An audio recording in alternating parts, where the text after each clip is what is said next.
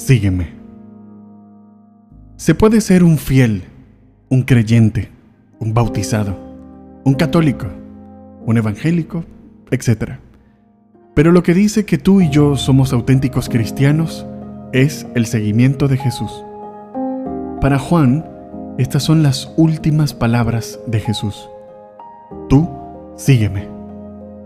Seguir a Jesús es amar como Él, hablar como Él, servir como Él, perdonar como Él, vivir como Él vivió.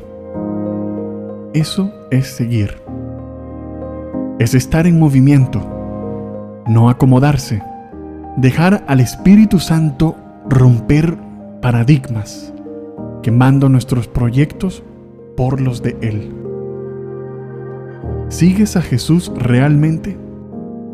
Mira las huellas que dejas. Yo quiero seguir a Jesús a costa de todo. Te invito a que lo sigas tú también.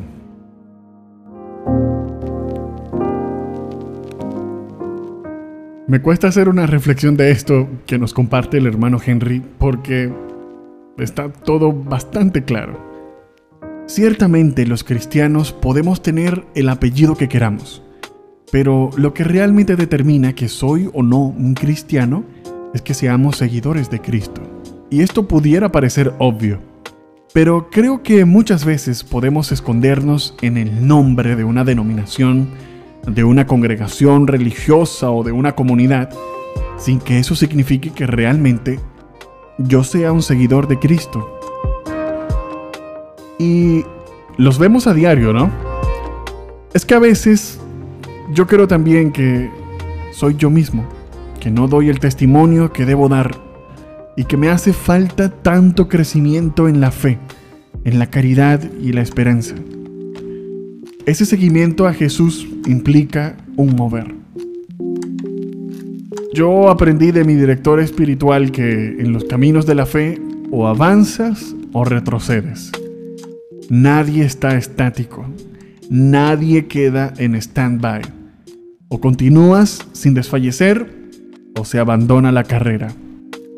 Pero hermano, tarde o temprano nos cansaremos. Claro, eso es verdad.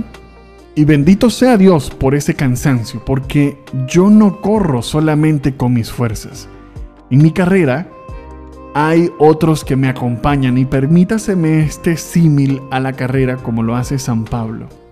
Y es que la vida de fe es una carrera en la que me ayudan a mantenerme y en primera instancia no voy con mis fuerzas, sino con las fuerzas del Espíritu Santo. Su fuego me empuja, me alienta y me grita, sigue, yo estoy contigo, jamás te abandonaré. Pidámosle hoy al Espíritu Santo que nos enseñe a encontrar al Señor, a seguir sus huellas, a pisar donde Él pisa, que podamos ser capaces de reconocer en nosotros cuando estamos lejos del camino y de la verdad. Que podamos distinguir las pisadas superficiales del mundo y rechazar el camino ancho y fácil. Para que con la fuerza del Espíritu Santo podamos decir todos los días de nuestras vidas, Jesús es Señor. Amén. Muchas gracias por escuchar este podcast de la comunidad cristiana Jesús es Señor. Recuerda seguirnos en todas nuestras redes sociales como arroba. De este lado, tu hermano y amigo Randy Albornoz. Si fue de bendición para tu vida, no te olvides de darle like y compartirlo. Dios te bendiga. Jesús es Señor para la gloria de Dios Padre.